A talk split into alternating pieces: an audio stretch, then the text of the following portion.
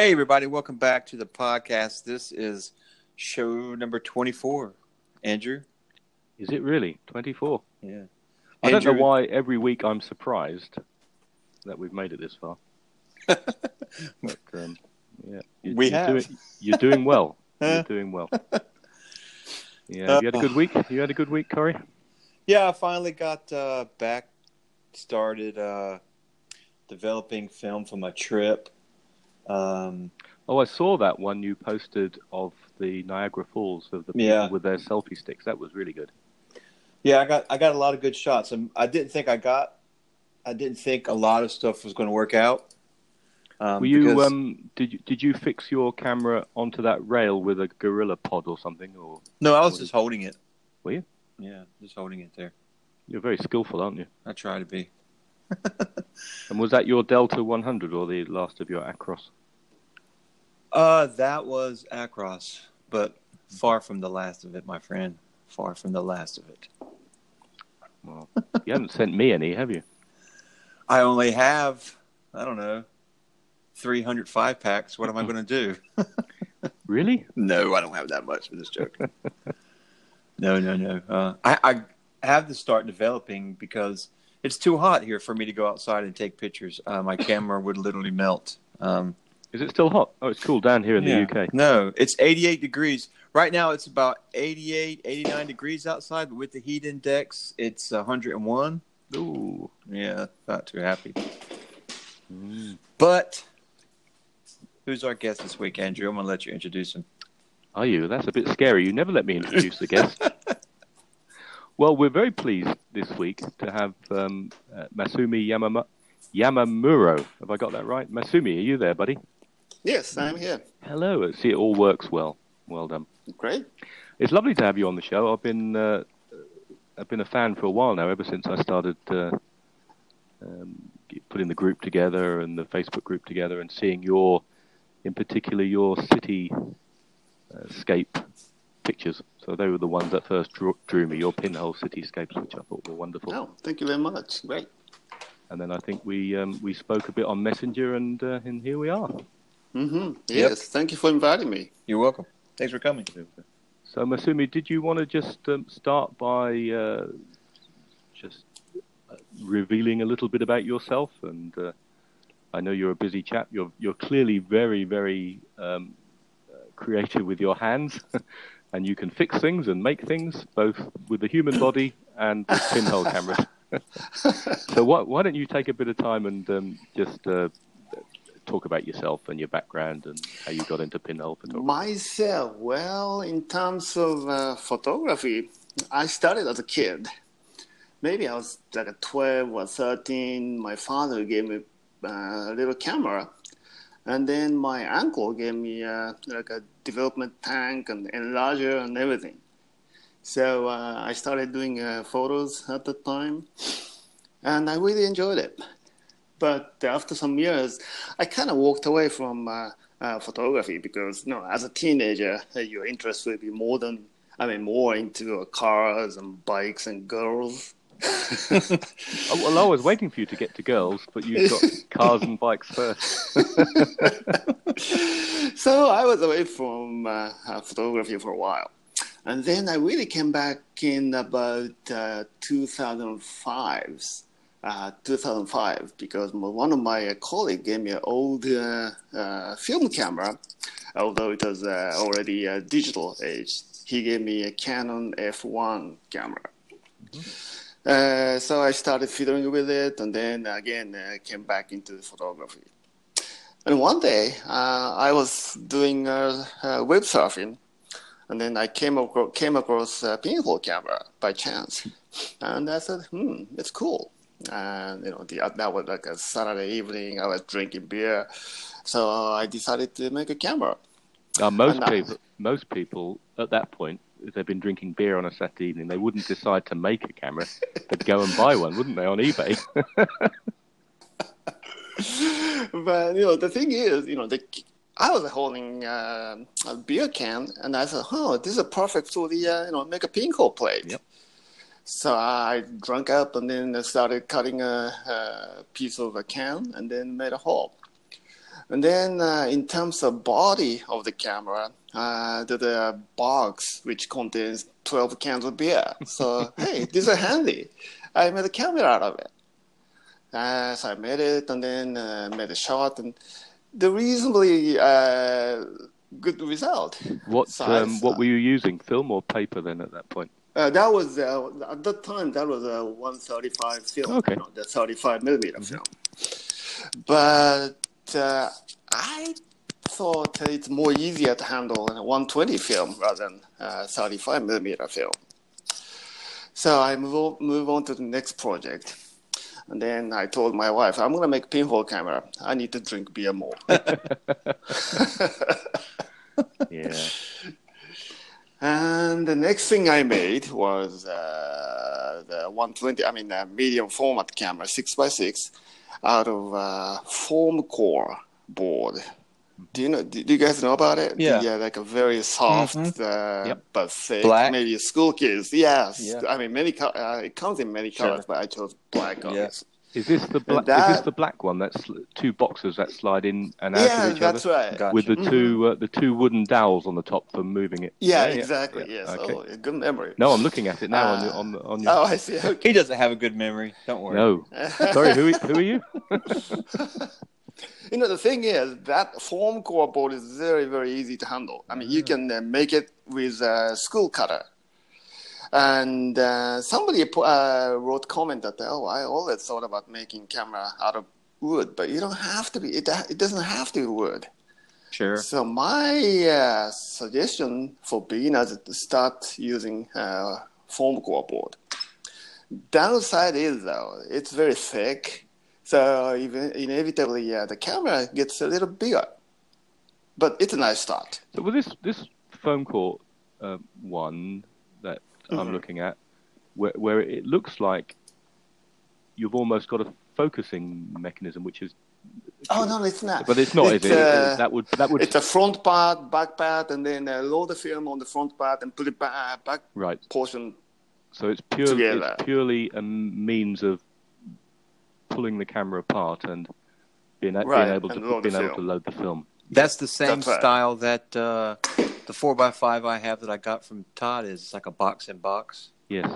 Like slips in and out. Yeah. But you could mount a lens on. See, I've been listening to the give him a shout out the homemade camera podcast, which I've just got addicted to because those guys are just brilliant. Yeah. And they've been talking about ways of. I'm only on episode 1 or I think maybe 2 now. And they've been talking about different ways of making cameras focus.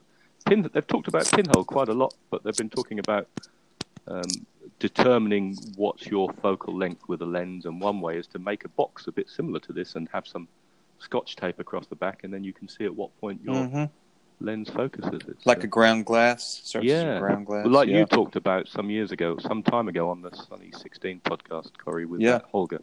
Mm-hmm. Yeah. So. So shout out to the Homemade Camera Podcast. We'll get that one in. So Masumi, that staying on the foam core camera, and if folks want to see this, if they go onto the Lensless Podcast Facebook group and type in your name, Masumi Yamamuro, and then there's a whole stream of images that you can see, and that one is there, posted about 10 days ago. How do you get that seal then? How do you get the seal between the two boxes? Well, actually, this is a good thing about foam core. It's kind of a little soft. So if the size is a little off, still you can forcefully push it in. Make it go. It's called, it's called an interference fit. That's what it's called, isn't it? That's right. So that's the advantage over the wood. Yeah. I mean, wood, you have to be precise. I mean, I made several wooden cameras, but I have to make confession. I made a bright blind box. It's just the light leaks everywhere. I made that. But, you know, what I found, which is helpful, is, how do you call that? The caulking paste. Yeah. The black one especially, you know, the one which you seal tiles and stuff. That is very helpful for wooden cameras. That's what I used when I built my darkroom out of my garage. I had to come over the the plywood seams, you know, and the corners where I put it together. I had to come all the seams with that black caulking around the whole thing inside of it. Well, you can make a pinhole garage camera then. Yeah, I could. Yes, a proper pinhole obscura. The only thing bad about it is that there's absolutely nothing interesting outside of my corner of my garage except for pine trees and thick underbrush. So it kind of would be my wife's car. I don't know if it'd be. Well, it would be an interesting experiment. You could you could get people into pinhole photography and say, "Would you like to cut?" You could just go up to people in the street and say. Just sort of say, would you like to come into my garage and see my pinhole photography? Come have a really close look at my pinhole. See how many people you get take you up on that offer. I'll let you know how that works out, Andrew. So what I'm doing now, Masumi, is I'm looking at the back. I'm looking at the photograph of the inside of your camera with, I guess, is the film gate, which this is for 35 mil film, is it? I can't tell. Or is it 120? I'm sorry, which one is that? We're still on the foam core one. Foam core. That is 120 film. 6 no, it's not. No, it's 35 millimeter, it says here. This accommodates 35 millimeter film, is what you said. Were you lying? No, I was talking about the very first one out of beer box. Oh, no. Okay. That was a... this form right. Coil 6x6. Is it? Okay. Right. Yep. And how do you wind the film around? Is that on those... Is that on those the wooden stick. Yep. Okay. Right. Very good. I understand that. One side feeds, one side lowers. Yep. Cool. I mean, take a moment. What film do you like to use the most, Masumi, whenever you're... You know, during daytime shot, I like Velvia 50. Oh, Todd, there you go, buddy. Yeah, it's slide film, but it's great. And the color is vivid. And also the low ISO 50 makes me a lot of control. Yeah. I mean, if you have high ISO film, you know, I mean, exposure time is just 2 seconds and stuff like that. I mean, if you use Velvia 50, it's going to be easily... 8 seconds, 16 seconds. That's great. See, I like... I'm sure you agree. I like... yeah, absolutely. But I like those shorter exposures because I don't like scenes where everybody disappears. I like the faster 100 speed films because I like the shorter exposures of just 1 second or 2 seconds. I was using Delta 3200 recently. 3200. Yes. And I was exposing everything at 1/8 of a second. How about that? How skillful am I? You got some fast fingers there, buddy. That's right. Fast fingers, Andrew. That's his new name. Now, in terms of night photography, I love shooting pinhole at night, by the way. And for the night, I use 400, 500 ISO. But you're doing a lot of layering and double exposures, aren't you, on those those wonderful cityscapes? You do. Yeah, that was actually the first double exposure was accidental. I didn't even realize. I realized I did that, but never admit to those things. It's artistic. I'm just the honest guy in nature. So on your there's some crazy colors. I'm still looking at the foam core. Post. Okay. And you show these two pictures, and then there's a picture of a tree with wacky colors in the leaves. I don't know whether it was like a fall picture, and that actually the colors were changing like that, or is that the film? Oh, it's a real color change in the fall. Okay. During fall. Would that be Velvia 50? Do you think? Yes, I think so. I can't tell right now exactly that. I recall it is. Well, so that's a really...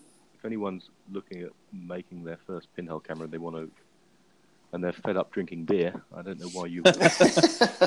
Well, you can do both. Why you would be. Then take a look at this foam core board pinhole camera. Step up the foam core. Send Masumi a message if you need any help. I'm sure he'll be more than willing to help. Sure. So, Masumi, the pictures that I've looked at that you've done, mm-hmm. they were the wider, the panoramic ones mm-hmm. that you've done. Were you using slide film for those, or were you using, you know, like C41 color, just basic color print? Those are slide too? Well, the I'm changing. I changed a lot. I'm sorry. That's okay. I changed a little bit because initially, for all the 120 films, I was using slides. But when I took Night Shot, I used C41. Yeah. And after that, I started developing color by myself. Yeah. Because, I'm in the small town in Alabama, and there's no labs to develop. So I have to send it to the other side of the old coast. Yeah. So, I started thinking, is there anything I can do by myself? And then I found the easy chemical to develop, C41. So after that, I've been using more C41 rather than slides. Right. Using, I can tell you exactly what you were using, Lomography Color Negative 400, which I've used in the past. Yeah, that is film. And then there's a chemical come from, which company? That's Cinestill or something like that. It's very easy to use. If you use the black and white development, it's exactly the same. Yeah. Let's see. Cinestill. Who have I heard talking about Cinestill? Cinestill, that's it, yeah. Who do we know that talks about Cinestill? I have no idea.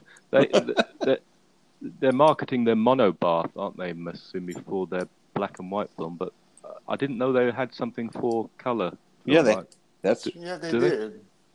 Wow. Yeah. I just found it by chance on the photo supplier site.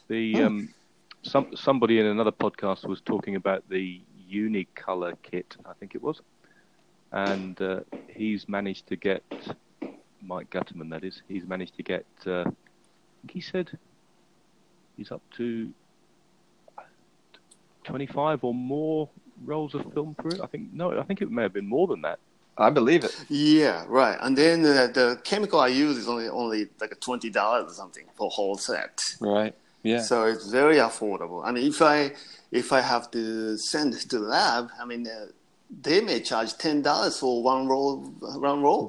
That's what it is. That's what it is for me too, Mr. Me, because I'm kind of in the same situation you are. I have nowhere to do it. I mean, I can't even drive anywhere to do. You know, I mean, like locally, it's not even an hour away or anything. It's like I have to send it to the other side of the country like you do, or up north to Boston. That's exactly what I did. To old school photo lab or something. Yeah. You don't. And then the other thing is, it takes time. Send it and then wait. They work on it and come back, and that takes easily a couple of weeks. Yeah, it does. So if you do it, you can do it right after you go back home. Yep, that's great. I highly recommend that. I do too. In terms of pinhole. You're not using Hasselblad and stuff like that. So if colored a little off, still that's great taste for the pinhole. yeah, sure. Yeah, because you get. The long exposures causes all kinds of color shifts. So, when you've developed it and you're scanning it, what's it supposed to look like? You don't know, do you? So you can whatever. Right. Whatever goes. Yeah. The ones you took in New York in Times Square. And then there's some in Japan as well, Radio City Musical. They're just great. And were they made? Yeah. They were made with one of the curved plane cameras, were they? That you made. Yes, I did. The panoramic pinhole. Yes, I did. Yes. And you've made two of those, or more? Yeah, I did. Two. Are they hard? Two panoramas. Not very hard. If this is your first trial, that is hard. But since I made several before, that wasn't very hard. The one I think you posted just yesterday maybe is the two images. One with one is whitish, one is brownish. Yeah. And you say that you prefer the brownish one because that's does that have a curved plane? That looks like a little. Yes, it is. Yes, it is. Okay. Outside is square, but inside, there's a curved plane. You see, I love the look of the white one. I think that's really cool looking. It's It's very interesting because I was using that in Times Square in New York, and everybody looked at me, and then a lot of people talking to me. What the hell is that? And that big eye bolt, the big eye bolt that pokes out the top, is that your winding mechanism? Right. It is it? That's your winding mechanism. Yes, it is. Right. Yes, it is. And are you? Do you have some kind of how you?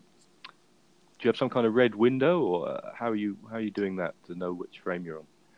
Oh, I made a sliding door, just like a shutter on the back, so that you can see the number. That's cool. So it doesn't behind that. It doesn't have red. Yeah, it doesn't show on the picture, but it's on the behind. The other thing you can do is though, there's a magnetic tape. Yes. So one, you put the one magnet on the back of the camera and glue it, make a little hole on it. And then you can take another piece of magnet tape and then put it on it, so you can use it as a closed window. Mm. That's a good idea. Yeah. Why did you ever think about that, Andrew? Oh, I think about lots of things. I think about all sorts of projects involving pinholes, and eventually I'll get around to stop thinking about them and actually doing something. Yeah. So the thing is, I want to do the anamorphic camera first. I was going to do a matchbox, but I made one anamorphic, but I couldn't handle anamorphic very well. I mean, I don't know what I'm shooting at. Right. Well, I think that's the thing, isn't it? Don't you just kind of, you don't exactly point it at the pinhole at the subject, do you? You sort of hold it away at an angle. So I'm told. Really. I mean, basically anamorphic, I mean, what you point the camera doesn't come on the film. So it's very difficult for me to figure out the predict the end result of it. I just couldn't handle very well, so I don't use it very much, although I made one. It's too out of control. And that's right. Do you still have both of those panoramic cameras? Yes, I do. So would you like to send me one? Because you... Tell them no. Tell them no. The thing is that, no matter how you made the camera, I mean, you cannot be satisfied. No. So you have next idea, and then you just keep making it. On the one that you prefer, the darker wood one with the two wooden balls on the top. Right. Are they the film winding balls? Yes, it is. Film winding balls. You didn't make those, did you? You're not like a skilled lathe worker as well. Oh no! I bought the little balls from a craft shop. Uh-huh. And are they threaded? And then, threaded or something, are they? Right, drill up in the middle. Yep. And then put it over the rods. Okay. Wow. And the little peephole thing, which I think that's cool. I'm not going to call it a viewfinder because it's not, is it? It's a peephole. It's not. It is a viewfinder. Yeah, right. What is it? Come on. I mean, I tell you, it's for the door. And there are 2 or 3 kinds available in the home center or something. And the one I get is 120 degrees, which is close to my camera shoot. I was going to say it is pretty close. Then a peephole probably best represents what you're going to get with the pinhole image is better than any other viewfinder would. You know what I mean? No, you're right. So although there's no way precise, but it's a good guidance. That's a really good idea. Yeah, but when you buy it, make sure the angle of the peep sinks, because some of them are like 220 degrees or something like that. Super wide. There are some kinds available. Mm. I didn't know there was such a variety of peepholes. You learn something new every day, don't you? You have to get out, Andrew. You can't just living in your camper and going to work. In the War Boys Village hardware store, I shall go and have a word with Mike and say, "What variety of peepholes do you have?" and see what he says. There you go. I know a guy that when I was in school, he took a plastic mailbox and tried to make a camera by taking a peephole like that and just sticking it in the front, where the door opens, Then put the piece of paper in the back just to see what would happen, you know, just to try it, you know. Yeah. So that's, I don't know, that might work out if you can a little bit of practice. But you also made, if people go and look at your, go onto the Lensless Podcast Facebook group and look at your post for August the 21st at 11:48 p.m. somewhere in the world. You show your handmade pistachio camera. Mm. Yeah. Again, that comes from the color of the body. That comes from what, sorry? The color of the camera. Yeah, from the green. Yeah, greenish. Yeah. But that looks lovely as well, and you've got some nice little... Wait, so Andrew, you thought he crushed up pistachios and made paint and spread it all over his...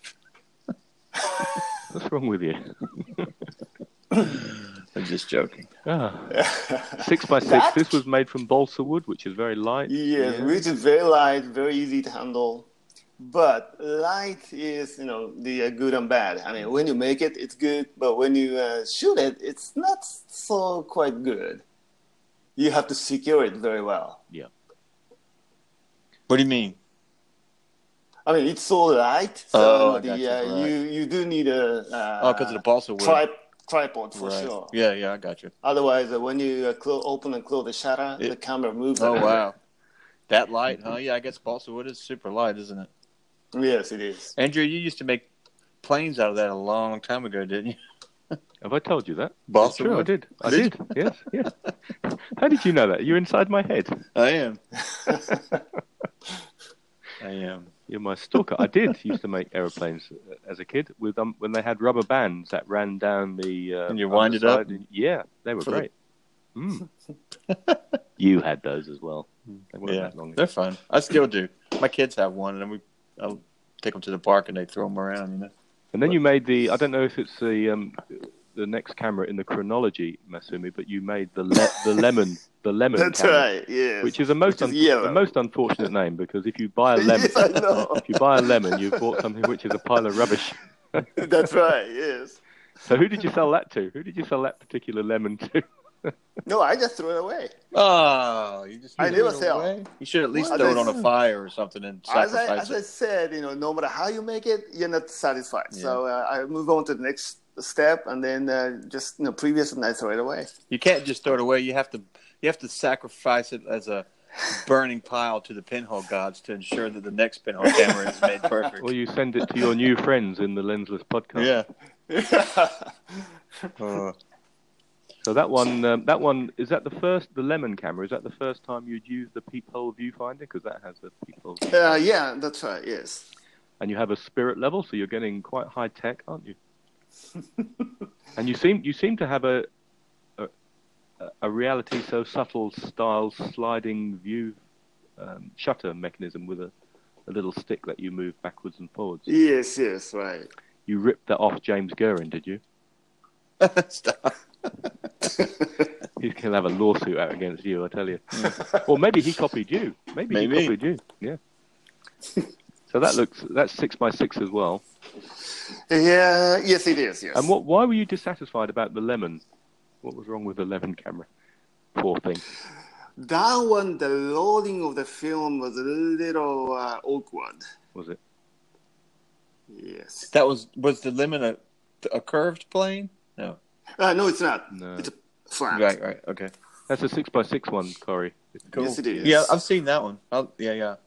And I like the way you show the camera and then an image next to it, so that's good. I mean, they all seem to produce images, so I think you're being awfully hard on yourself, really. But I'm happy with all the images, but I just wasn't satisfied with the camera itself. So. Yeah, if you're not happy with the camera and you don't want to pick it up and use it, you might as well just make another one and fix it.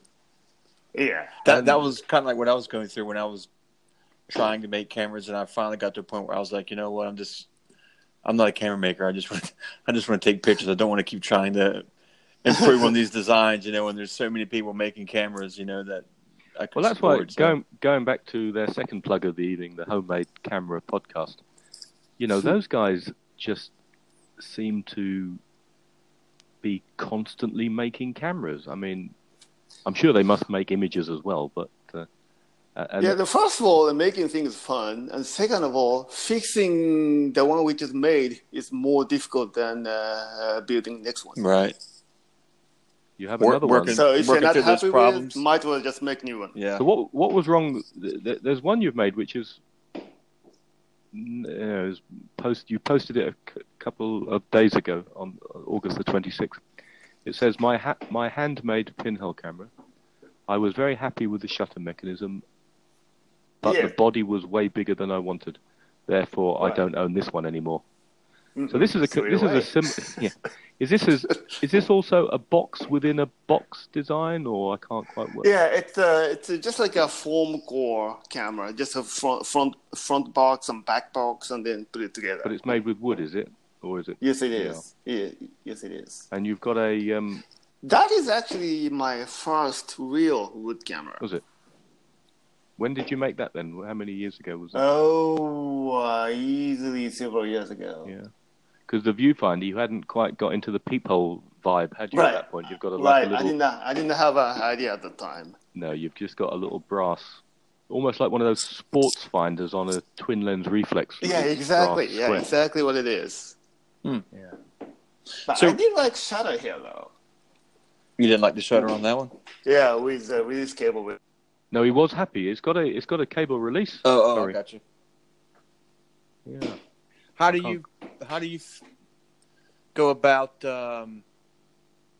looking for, like your panoramic subjects that you've taken pictures of, Masumi? Do you have a certain scene? Like a lot of people who do pinhole say, "Oh, well, I prefer something, this or." Backlit, or do you kind of just, whenever you're traveling, just carry your camera with you and just wherever you just walk around and hope for the best, Yeah, that's pretty much it. It is. Yeah.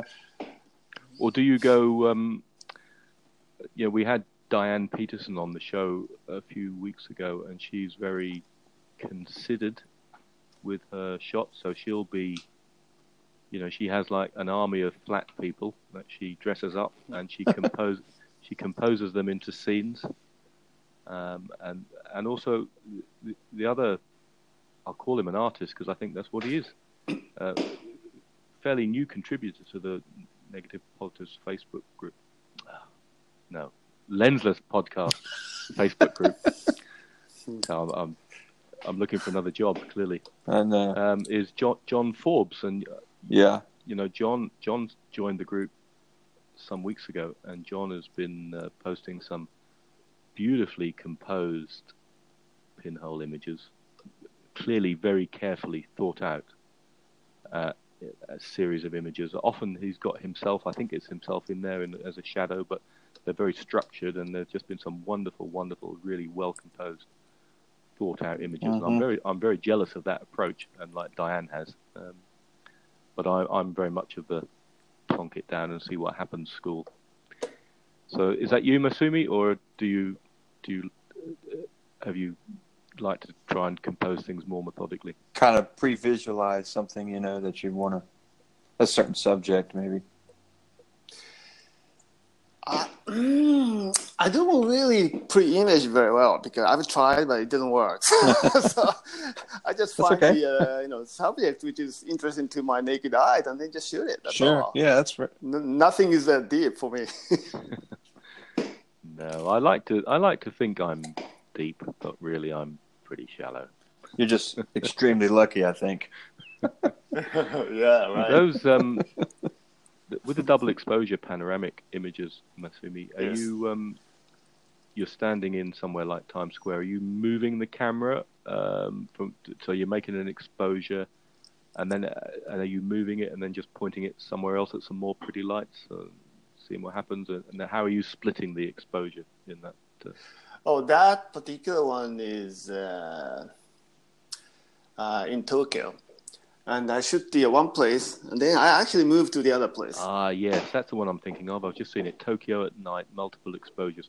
Oh, that was right. With your Nopo 135 camera that you must have gone out with. Yeah, that's right. This is not my handmade. This is Nopo. I think that's the first image I saw of yours, and it immediately had my gas tendencies rising. Yes, I have a GMS. Yeah. Gadget manufacturing syndrome. Okay. So that multiple exposure one, do you want to talk us through that, Masumi? Well, first of all, let's talk about night photography. I mean, I don't think many pinhole photographers shoot at night. But as you know, I mean, obviously, as far as there's a light, I mean, you should be able to make an image. Mm, sure. And as I said, I use 400, 800 C41 camera. But it's better to be in big city, bright lights around it, like neon signs and all that. I mean, if you shoot it in the smack middle of the desert, I mean, you can't get anywhere. Yeah. But I mean, you can't get anything. But if you go into the big city and night lights, it's give you really cool images. Yeah. Really, I mean, it's very addictive, actually. And are you at this point kind of guessing the exposures just through experience, or are you trying to meter for them, which must be really What I do is that I measure the the light by lightometer, and then convert it to my F number. Yep. But in theory, there's a reciprocal. Mm-hmm. I mean, you have to expose longer. Yep. Yeah. Reciprocity. And that's it. And I calculated it, and then ended up as a result of 50 minutes and something like that. And I said, how many? 50, I don't want to do that. 58. 50 minutes. Yeah. So, what I did was that I just take a measurement and then convert it to my camera, and then I expose maybe 10 seconds more. Mm-hmm. And that's it. Hmm. And then you did the same. Then when you moved your camera, you used that same exposure. Yes. And you just kept. So on that one of Tokyo, I don't know if you remember, but can you remember how many different exposures you made on that for that frame? This one is three. Okay. Mm-hmm. And not for 58 minutes. No. Yeah, well, I think that says a lot about color negative film. Maybe if I remember right, one shot took 6 minutes, and then added 10 more seconds. That's all. But 10 more seconds on 6 minutes is nothing, is it? In terms of stops, right? Yeah, one stop. So you may be okay with not doing it. Yeah. I mean, it doesn't sound scientific. I mean, there's a thing, reciprocity, but you just don't have to do it. No, well, my first 10 years of pinhole photography, I didn't really consider it at all, not scientifically. I'm sure it worked well. Yeah, and I had great results. Now I think I overthink it now. I mean, I had that Zero Image 2000 that had that. The calculator on the back, and so I would find the equivalent exposure at F138, I think it is, and then I would look at Zero Image's instructions, which were just very basic, and it says if your exposure is above 5 seconds, multiply it by 3 or something, I don't know, it didn't say, oh, if it's Velvia 50, then use this, or if it's Delta 100, use this. It just gave a chart that says just use this for any film, and I did, and I didn't question it, and the results were great. Yeah, there you go. So I do wonder, really, and I think can we just get too tied down in trying to worry about reciprocity? Yeah, you don't really have to worry about it. So there you go. It depends. You don't need your Fuji Acros, maybe. I was just about to say, it just depends, because I started shooting Ilford Delta 100, and that you do have to pay attention to the reciprocity. If you don't, it makes a difference. So if you ignored it, are you just getting very thin images? Is that what you're saying? Yeah, underexposed, like. Mm-hmm. Maybe I should experiment that shooting with reciprocity, and then how it look like. I mean, I'm sure it's going to be overexposed too much. I mean, with color film, I think you know you have a much. More leeway, I think, than maybe with the black and white film. It just depends. I mean, it just depends if you're talking about, you know, a third of a second or something. It's not a big deal. But once you start getting into seconds and seconds with black and white, you know, I think I haven't shot a whole lot of color pinhole. I shot some slide film. Velvia 50, which I haven't developed yet, and that's sitting in my darkroom. And I've just had delivered another pack of Ektar 100. Now that I have shot in pinhole, and that's that I really like. And I can't remember whether I used the pinhole assist app or not. I probably did, but I got some great results last year from my trip to Atlanta. Oh, that's close to my place. I know, and I was close to Corrie as well. We went to South Carolina for the day, and I wasn't far away from Corrie. He like passed right in front of my house, literally. I did threw a brick through his window. So I thought I'd snuffed something that day. I don't know. Oh, that was something else I put through your letterbox. Yeah. So let's. I'm interested to talk about that camera you got from James a little bit, Andrew. Right. That thing is psychedelic looking. Did you see the photograph, Masumi? You may not have had a chance yet. I posted on the negative. No, I didn't. Stop saying that. The Lensless Podcast Facebook group.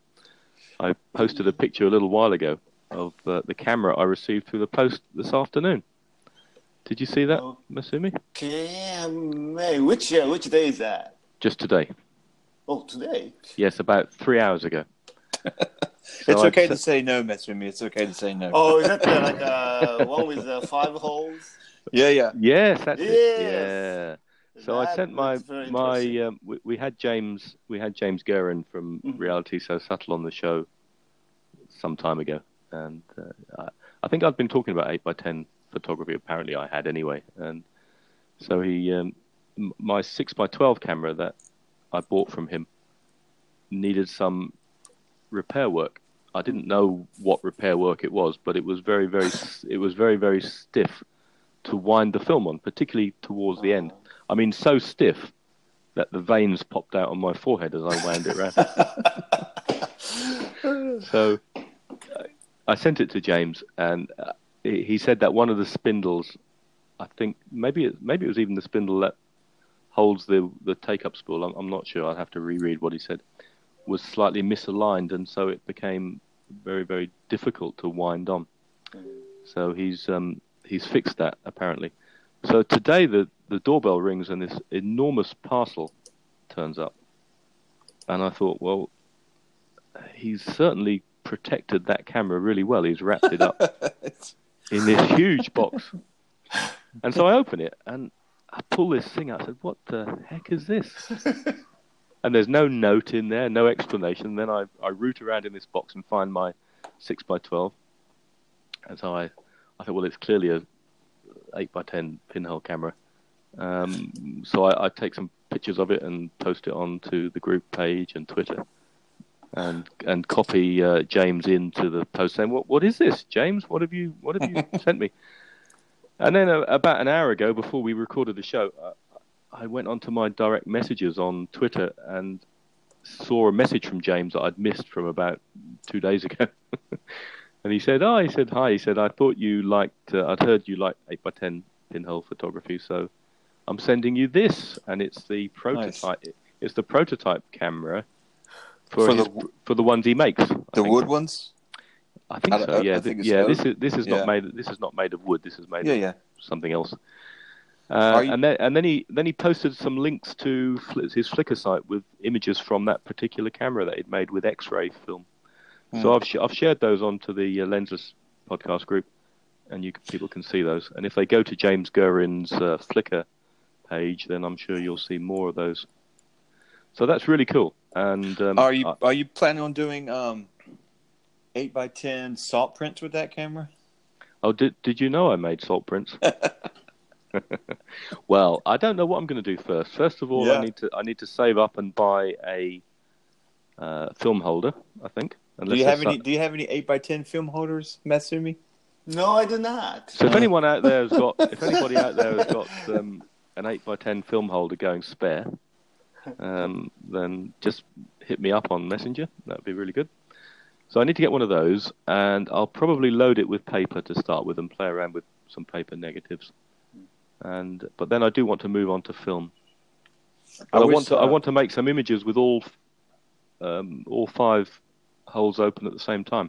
Yeah, I wish it wasn't the price of mailing items to you from here wasn't so high, because I have a box of X-ray film. There's 100 sheets in there, and I've probably used 25 of them. Well, you don't have to send me the whole box. Well, I will be going to. Don't worry. I sent you that roll of washi film, and that wasn't very expensive. And that when you sent me some tiny little gels through the post, it cost you like $6,000. So yeah, I don't know what's close. It's close. That was weird. I mean, I sent that film through the post to you, and it was like $3 or $4 maximum, I think. And yours was like 15, wasn't it, for those tiny little filter things? Yeah. Because it was.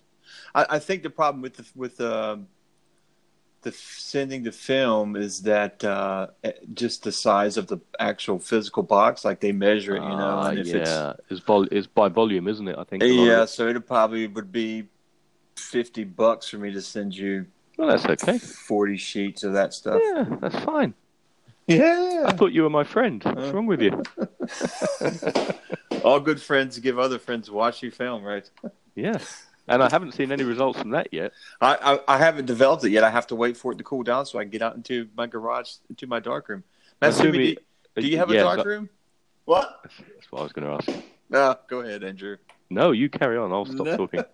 What do you ask? What is your darkroom setup? Because we have you know what? I don't have that room. A show friend that has a gorilla. He calls it a gorilla dark room because it's it goes up and down when, you know, it's kind of incognito. He can only put it up when it's dark, you know. So you can just develop. Do you have like a dark bag, you know, like a changing bag? Is that how you? Yeah, that's all I have. That's what I do too. Yeah. It's pretty hot where you are, though, isn't it? Masumi, even hotter than where Corey is down in the. It's probably pretty close. Is it? Oh yes, very close. Temperature wise and climate wise, yeah, he might even be hotter than me. Maybe you're. Where are you? Maybe a little bit, but I think the humidity here is crazy. Yeah, that's what I was saying. I feel under guilt. And you're in Alabama, right? Is that right? Yes, I am. Yeah. Yeah, it's crazy here right now. Like I was saying at the beginning of the show, like it's 101, 102 outside with the heat index right now. I mean, if I walk up to the head of the road to check my mailbox, I come back in the house. I have to change my shirt because I'm sweating. You know, I mean, why don't you get the postman to come to your house and put the mail through the door like it does here? They're not. I don't know. They're not nice as yours are, I guess. Mm. If I told her that, she would just throw it at me. And so, do you load your films into your tanks just in a normal dark bag, or do you have one of those dark tanks? Yes. No, just a bag. And do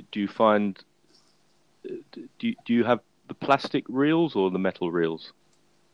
I use plastic. And with that humidity, do you find if you don't get those bad boys on there straight away, it starts getting sticky? No, I don't feel that. Yeah. I mean, you know, I have air conditioning here in my house.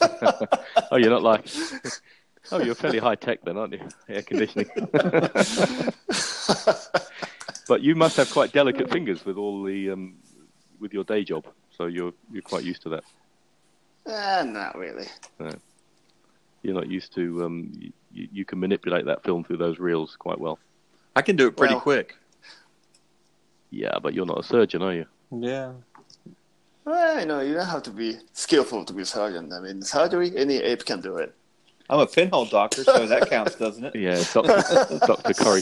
But are you moving, Masumi? Or did I read on your Facebook? Yes, I'm moving to Ohio. Oh, there you go. Yeah. So you're moving a bit more towards civilization, are you? Is that That's right. Yeah, I would say so.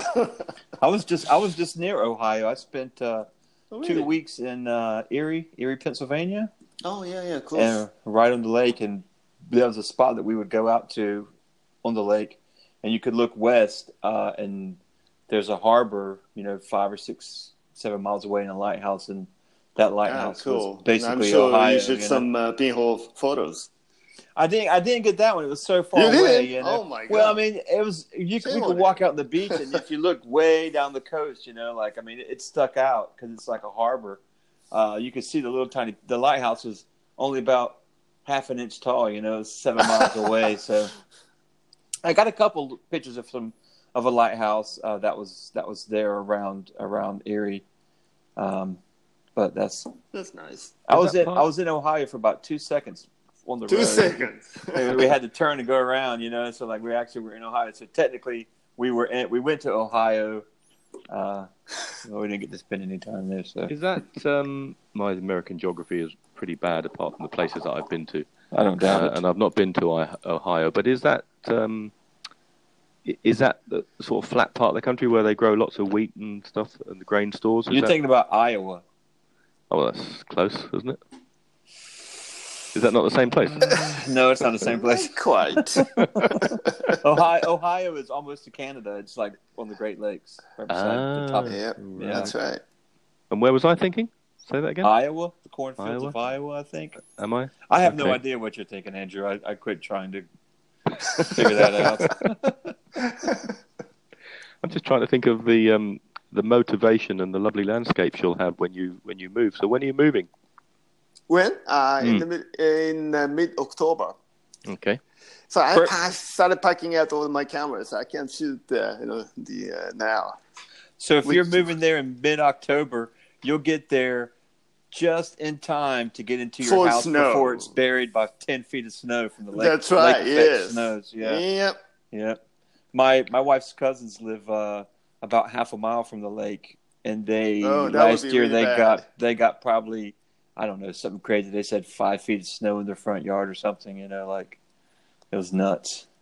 Yeah, the winter's hard over there. Yeah. So why are you moving there? I got a new job. Snow doctor. Snow doctor. Snow doctor Masumi. Well, it sounds, and do you get to go? I've been moving everywhere. I used to be in Britain as well. I think I told somebody. Me, you told me that, yeah. Oh, okay. I think you told me, and you, yeah, I think I was in Cardiff. That's right. Yes, you told me on when we were exchanging some messages. You're in Wales, weren't you? Yeah, that's right. Is Cardiff far from you, Andrew? Is that your neck of the woods? It's about Cardiff would take me about 3.5 hours to drive to. Oh, it's a different country, Corey. That's right. Wales is a different country. Are you sure? Of course, I'm sure.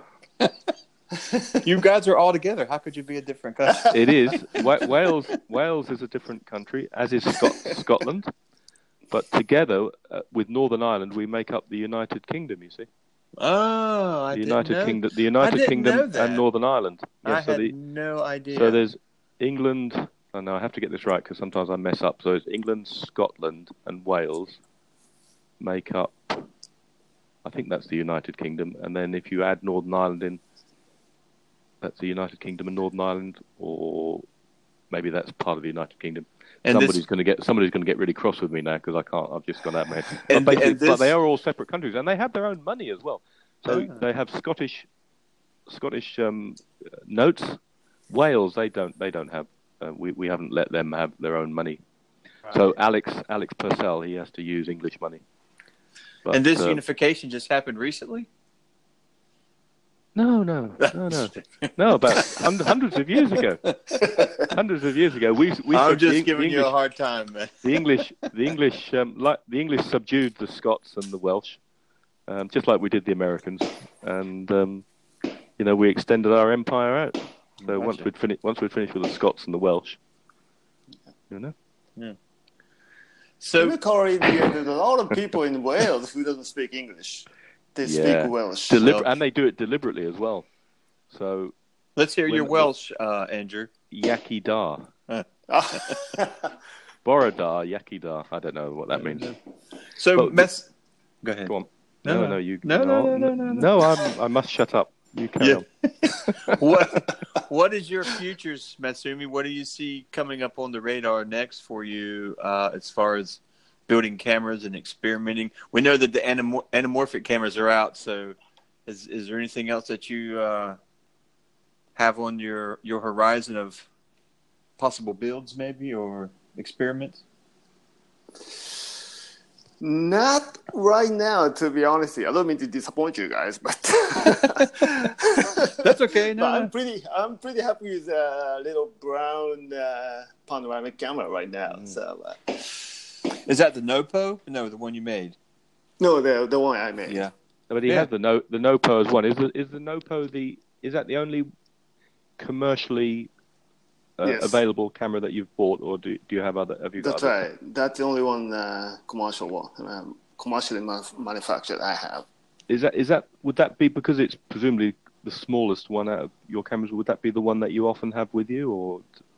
What's your by far the smallest, and it's easy to. And the results look great. I don't have a 35mm pinhole camera. I don't either. No. I made one. I ordered a kit off of eBay, and I put it together, and it was absolute crap. So I was sitting and put it together, and I was like, so it was only $7 though, but I was actually going to put it together and shoot a roll of film in it, and then give it away to somebody on the show. And it was so bad, I was like, I can't even give this away to somebody. It's not even good enough quality for that, so you wouldn't even send it to me. It was so rubbish. I wouldn't. It was ridiculous. But do you have aside from pinhole, is that your main analog photography interest, Masumi, or you shoot lens-based cameras as well? I shoot the lens-based camera as well. You like Holgas, right? That's what we were talking yes, of course about, you do. Right? Yeah, Holgas. Yeah, and he is not a glass lensed Holga fan. He is the plastic lensed Holga. No, mine is plastic. No, I don't. I have 3 Holgas, and mine are all plastic lenses. Oh. Yeah. Mm-hmm. True to your roots. I haven't actually. I love Holgas. In fact, out of all lo-fi stuff, probably the Holga, more so than pinhole, if I may say that on this show. You can't say it. It's what I love to shoot. But I don't have a pinhole Holga, but I have 3 lens Holgas, and I love to use them for portraits of people. And the one I have, which I've used the longest, I know exactly where that sweet spot is, and I know Corey, you're a Holga portrait man as well, aren't you? Or you were. Yeah. And I love doing portraits of strangers with that camera because they're so that they don't know what it is you're shooting, but most people are happy to just have their picture taken, and you can get pretty close, And and I've nearly always get biting sharp image in the middle and that lovely swirly plastic piece, around the edge. But the other one I bought doesn't work quite the same way. It's slightly, the sweet spot is in a slightly different position. So interesting.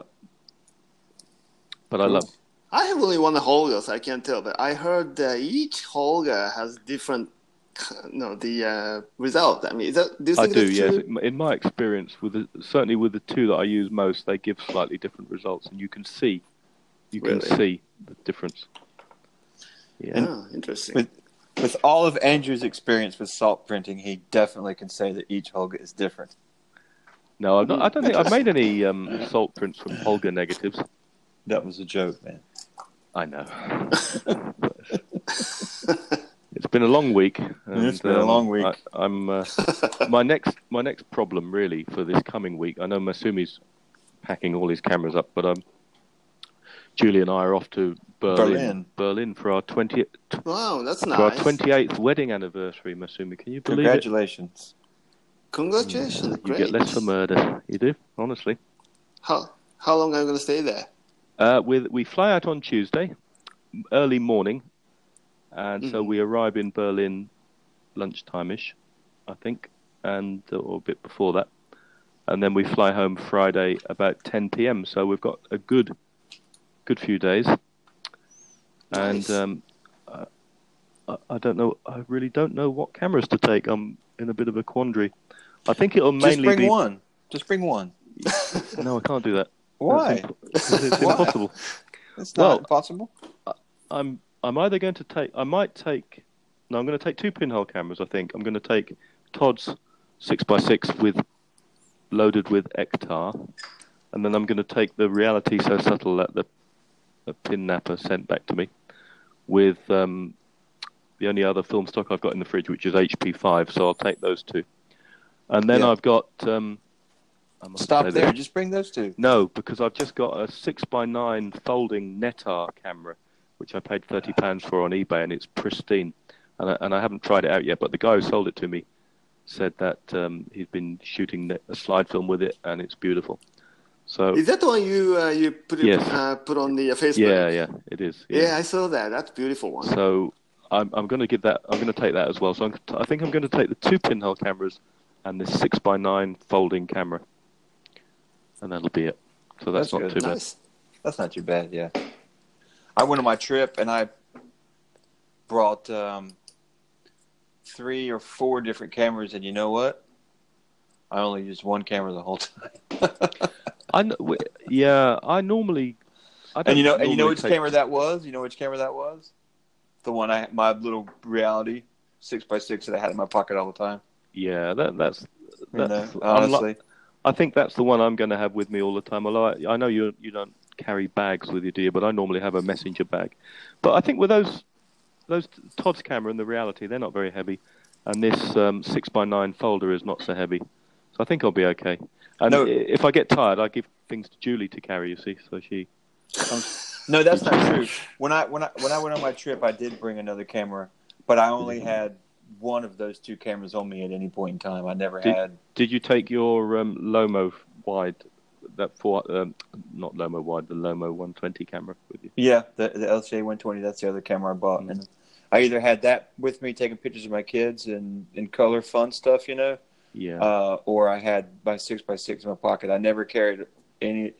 I brought the 4x5. I have the 6x6F with infrared in it. Mm-hmm. I brought my zero image just in case I needed something for a backup, and I ended up using the 6x6 90% of the time, and every once in a while I had the LCA 120 to do other stuff with, and that was it. I could have brought those two cameras and filmed, and that would have been all I needed. I'm taking the two 6x6s because it is my favorite, I think, really, until I buy a 6x9 pinhole camera.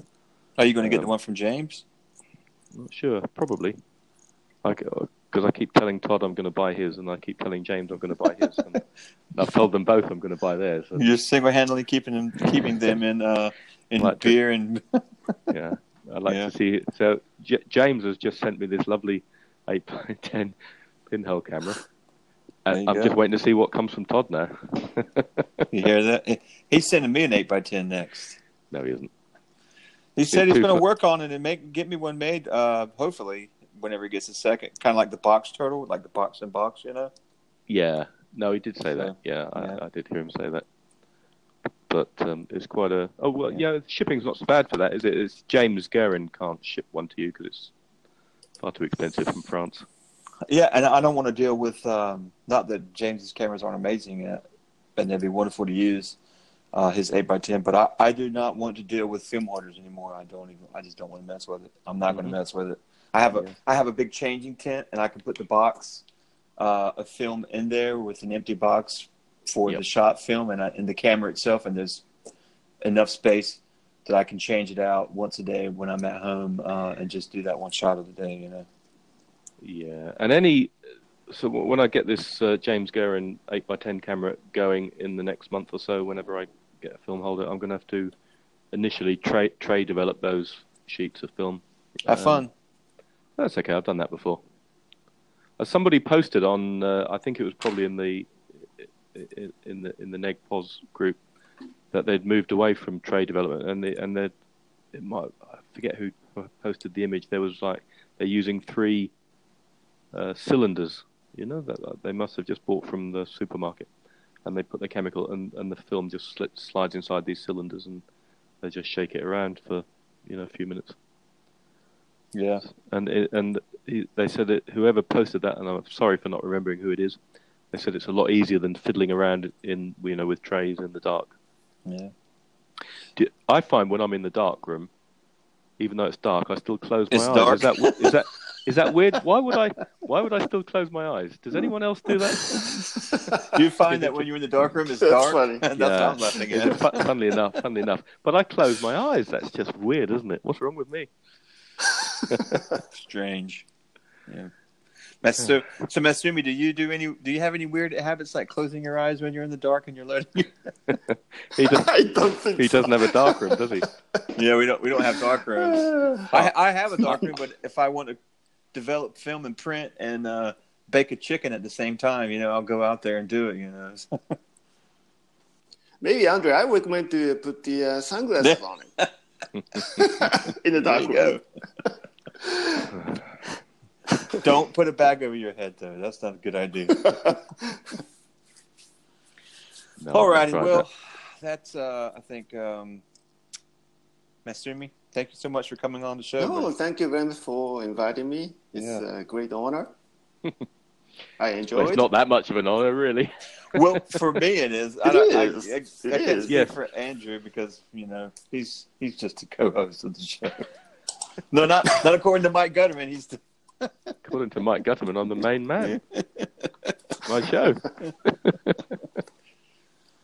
No, we the way the Lensless podcast is developing, and the guests we're having and the conversations, I think it's just brilliant. And each one has been delightful, and you have been too. So sure. Thank you so very much.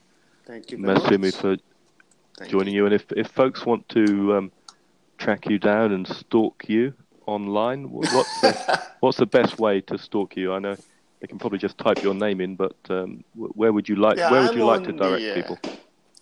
I'm on the Facebook. Yep. And also I'm on the Instagram as well. I have a Flickr account. I'm not very active these days. Is that the Flickr account where you're called 24-hour surgeon or something? Is that? Yes. All accounts are. Surgeon 24 hours. That's if you look on Instagram, everybody, Masumi is on Instagram as Surgeon 24 Hours. Yeah. Yeah, and to be honest, I was just before I came on air tonight, I was chatting with another member of the Lensless group, and we were talking about Flickr, and that Corey gives it a bad vibe, but actually. I just don't have time for it. That's the only reason I'm not there. Yeah, but I'm staring at my wide computer screen. You know, I've got a separate monitor, and you just forget if it's not. This is the next best thing to looking at prints. At least you're looking at people's images, and they're big, and you can do them justice. You can open them up as opposed to staring at a small screen. You know, that's why I'm going to start getting back into my website and posting stuff on my website so you can see it, but. That's nice. So, yeah, you know, Flickr's still a cool place, and you know, we've got a fairly active group. Yeah. I confess I don't, because of the other social commitments. I don't tend to go on it quite as much, but it's a place to go to look at listeners' images. I have to say. All righty. Well, Andrew. If you want to get in touch with me, you can find me on Instagram at Pinhole Cannon. And the show's Instagram is at the Lensless Podcast. You can send us an email, can't you? We've got it. I think Corey, you're sitting on some emails. Still. Yeah, I was going to say. I think maybe in the next couple of shows, I think, or even maybe in between one of the next shows, we can have just a you and me an email review. You know. So the email. Address I've forgotten. It's go on, Corey. Tell people what the email address is. The Lensless Podcast at yahoo.com. Yep. Or of course you can still do, if you have the Anchor app on your phone, you're one step away from being a guest on the podcast. That's the first thing. And you can also do a voice call in, which we love. Yep. We love to get those. And don't forget to check out the Facebook page. It's not the Negative Positives Facebook page. It's the Lensless the Positive Lensless page. Yes, the Positively Lensless Facebook group. I've given the Negative Positives enough plug. You know, I think it's because I've been chatting with Andre just about his heart valve before we came on, and I was giving Gutterman some stick online yesterday, and I've got it in my head. So that's all right. Those guys are great. I'm enjoying all the witty banner and heckling that's going on the Facebook stuff. You know, it's all good fun, and so it is. Yeah, and it's a good show. They've even got M on there now, haven't they? They've got M from Emulsive on. They've roped him in, and he's he can witter on as well, can't he? Yeah. So so definitely check out Mike Gutterman's, check out Andre Dominguez's and Mike Gutterman's podcast. Get a chance. Andre Dominguez puts out a great weekly podcast called the Negative Positives Podcast. And then check out also the Homemade Camera Podcast, which we... with Graham Young. Yeah, that's a good show. That's right. Yeah. And did you see that? I know we were nearly wrapping this up, weren't we? But now I'm back in full flow. This better not be about sock prints. No, it's not. But did you see that Em had posted on Emulsive a list of all the photography podcasts? Yeah. So if you want to check out, you folks out there, if you want to check out other podcasts, I don't know why you would, but if you want to, you can go on to, certainly onto Twitter, maybe elsewhere as well, or go to Emulsive's website and search around over the last few days. And Em posted a summary of all the film photography podcasts that are currently going. I think somebody did suggest another one I saw. I can't remember what that was. That's Graham from the Graham that you were just talking about. He started a film photography, the Homemade Camera. Yeah. What's Graham's second name? Do you know? He started the film photography podcast directory. Oh, did he? Yeah. Okay. He started that one a while ago. Right. And it's the same thing as what M did, basically. So yeah. So check out. M was ripping him off then. M, you cheap ripper offer. Cool. All righty. Well, Masumi, thanks so much for coming. We need to get out of here. It's my pleasure. This is going to run on for hours if we don't stop it. So everybody, please go give Masumi a look and check out what he's doing and the cameras he's building on his Instagram and Facebook stuff, and talk to him and let him know what you think. He likes input. And the rest of you shoot pinholes and be nice. That's what we say, isn't it? That's right. So, and have fun in Berlin, Andrew. We will do. That's right. And have fun. We will talk next week, so have a good weekend, all right? Thanks. Bye, everybody. Bye. Thank you very much. Bye.